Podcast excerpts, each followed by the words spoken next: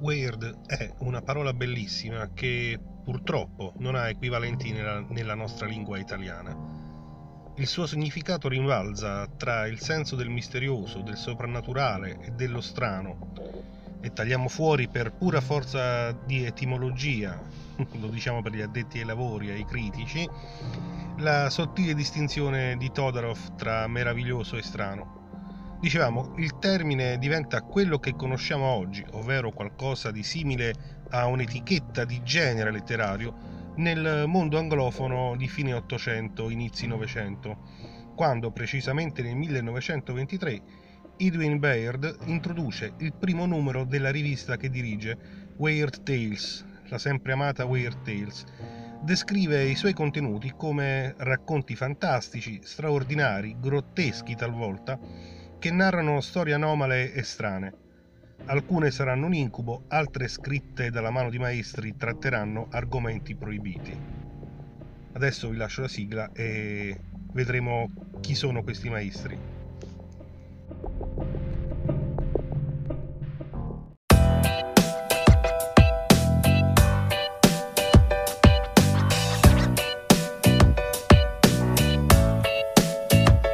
Un punto fermo podcast di libri, cinema e curiosità.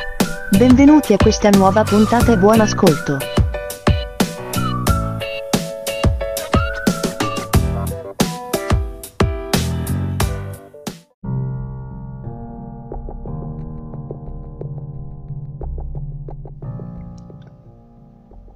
Bentornati a un punto fermo, io sono sempre G.E e stavamo parlando di Weird Tales la rivista nata negli Stati Uniti nel 1923, che ha avuto un grandissimo pregio, quello di far conoscere autori fino ad allora sconosciuti e un altrettanto grande pregio, quello di far salire alle cronache eh, della grande letteratura eh, autori che avevano già pubblicato ma erano ritenuti secondari.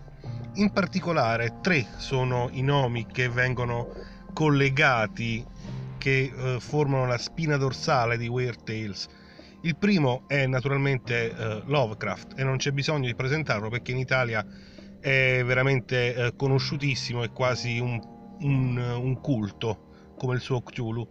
Il secondo di, della triade dei grandi scrittori è eh, conosciuto purtroppo eh, soltanto per una parte eh, della sua opera, Parliamo di Howard, Howard che è conosciuto in Italia purtroppo soltanto eppure poco per eh, uno dei suoi personaggi, Conan il cimmero, eh, Conan il barbaro.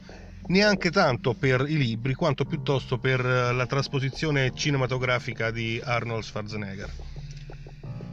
Chi è il terzo? Il terzo, che in Italia è praticamente sconosciuto o conosciuto soltanto ai grandi appassionati, è Clark Ashton Smith, che è veramente uno dei più grandi scrittori di weird o di fantasy e fantascienza in assoluto.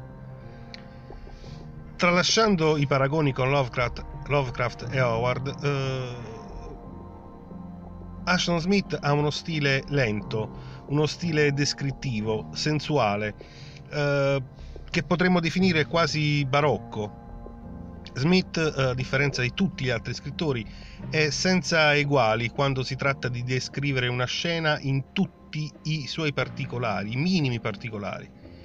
In questi passaggi il ritmo rallenta, eh, quasi si ferma e lascia all'autore tutto il tempo e lo spazio per costruire un'immagine visiva dell'ambiente e dei personaggi, quasi un dipinto. Smith non trascura mai alcun dettaglio, anzi arricchisce la narrazione di quelli che possiamo definire fronzoli, de, quasi descrizioni superflue dal punto di vista narrativo, che tuttavia sono necessari per creare quella suggestione che dà all'ambientazione un tocco magico.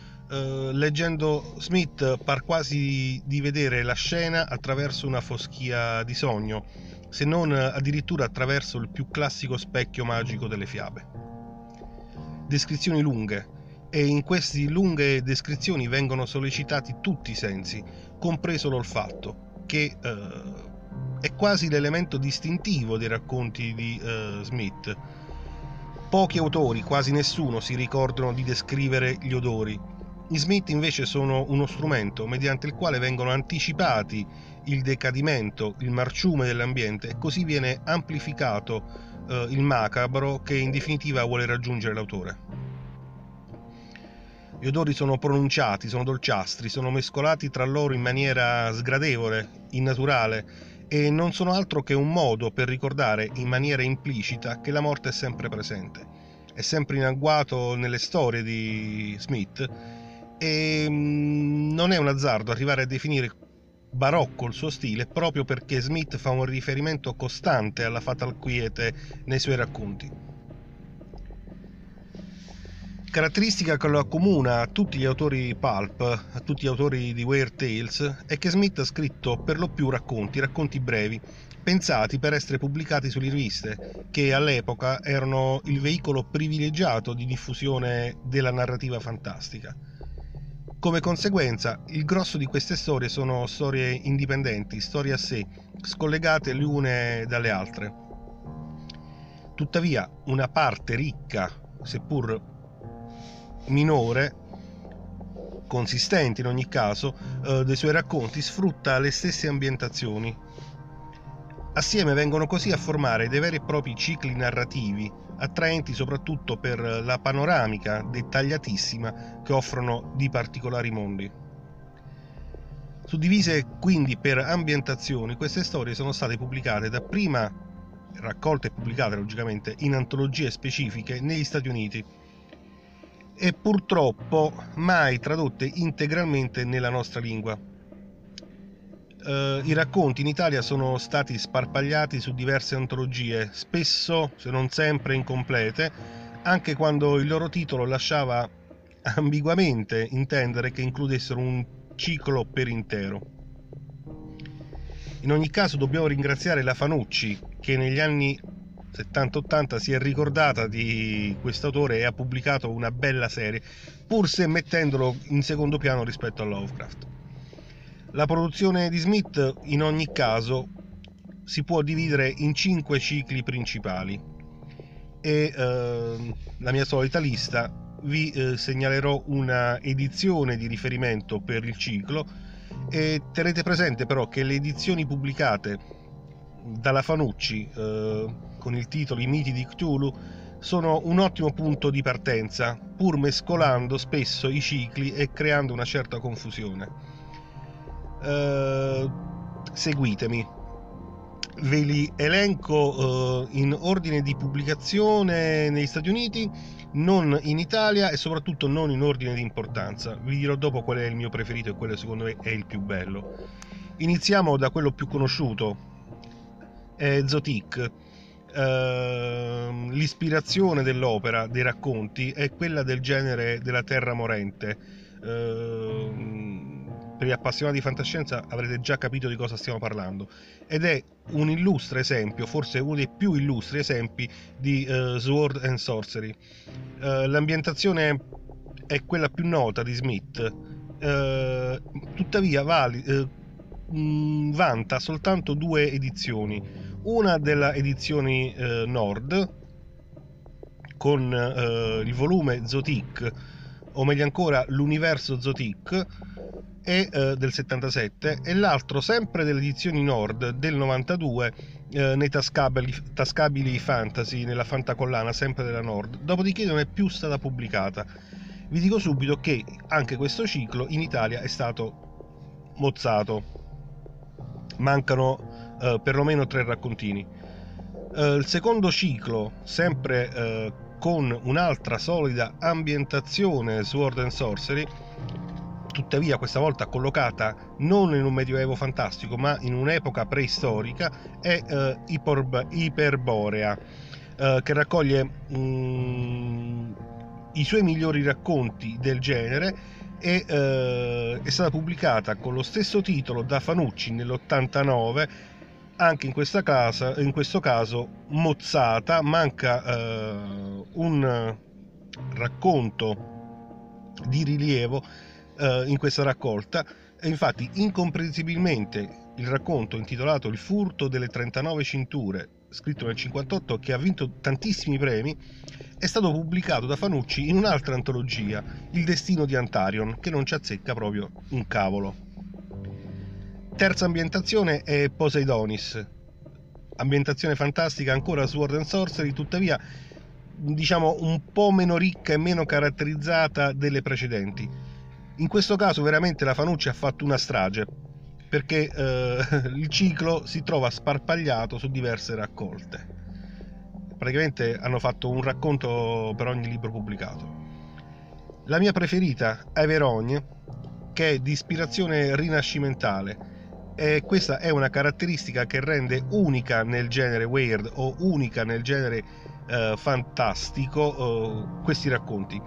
Eh, la maggior parte, attenzione, non tutti, eh, dei racconti è contenuta, grazie ancora una volta alla Fanucci, dall'89 nell'omonima antologia. Anche qua mancano tre delle più belle storie che sono state pubblicate senza alcun senso logico, niente proprio, secondo me non li hanno manco letti eh, in altri volumi, per fortuna sempre della Fanucci, e troviamo eh, uno dei più belli, Il fabbricante eh, di Gronde, è stato pubblicato nel Il destino di Antarion. Pure qua hanno messo dentro a sto Antarion l'ira di Dio. Secondo racconto molto interessante, La Mandragora, pubblicato sempre da Fanucci in La Venere di Azombei. Anche qua non c'entra niente con il resto dei racconti. E quello più pauroso, Madre di Rospi, pubblicato ancora una volta nel destino di Antarion. Qua pure non c'entra un cavolo. E ultimo ciclo, brevissimo, soltanto tre storielle ambientate, un'ambientazione fantascientifica su Marte, un pianeta magico e misterioso, tantissimo influenzato, fortemente influenzato dalle storie di Lovecraft.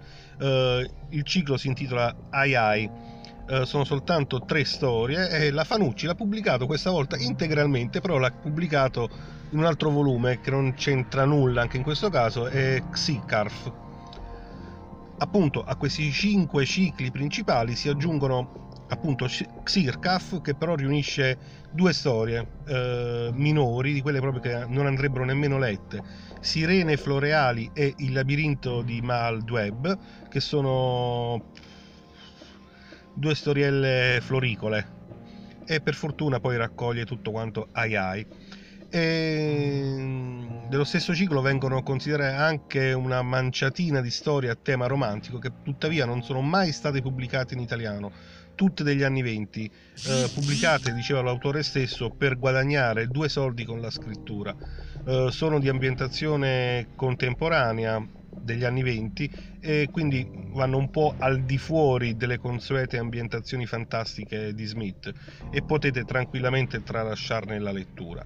Se avete, chiudo qui la presentazione di questo autore per adesso, vi annuncio che Uh, vorrei fare altre puntate sugli autori weird uh, conosciuti e sconosciuti in Italia e uh, con una piccola stranezza che al di fuori dell'Italia, particolarmente negli Stati Uniti, alcuni autori italiani come eh, Evangelisti o come Buzzati vengono considerati lo stesso Calvino autori weird e inseriti all'interno di antologie di genere.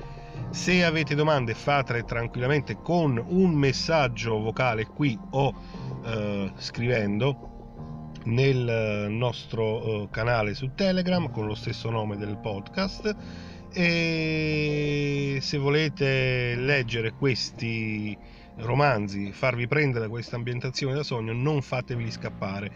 Eh, vi dico subito che sono praticamente introvabili nelle edizioni originali di Fanucci, eh, che all'epoca costavano pure relativamente poco. Se dovesse capitarvi trovarli in qualche mercatino, come è capitato a me, non fateveli scappare. E alla prossima!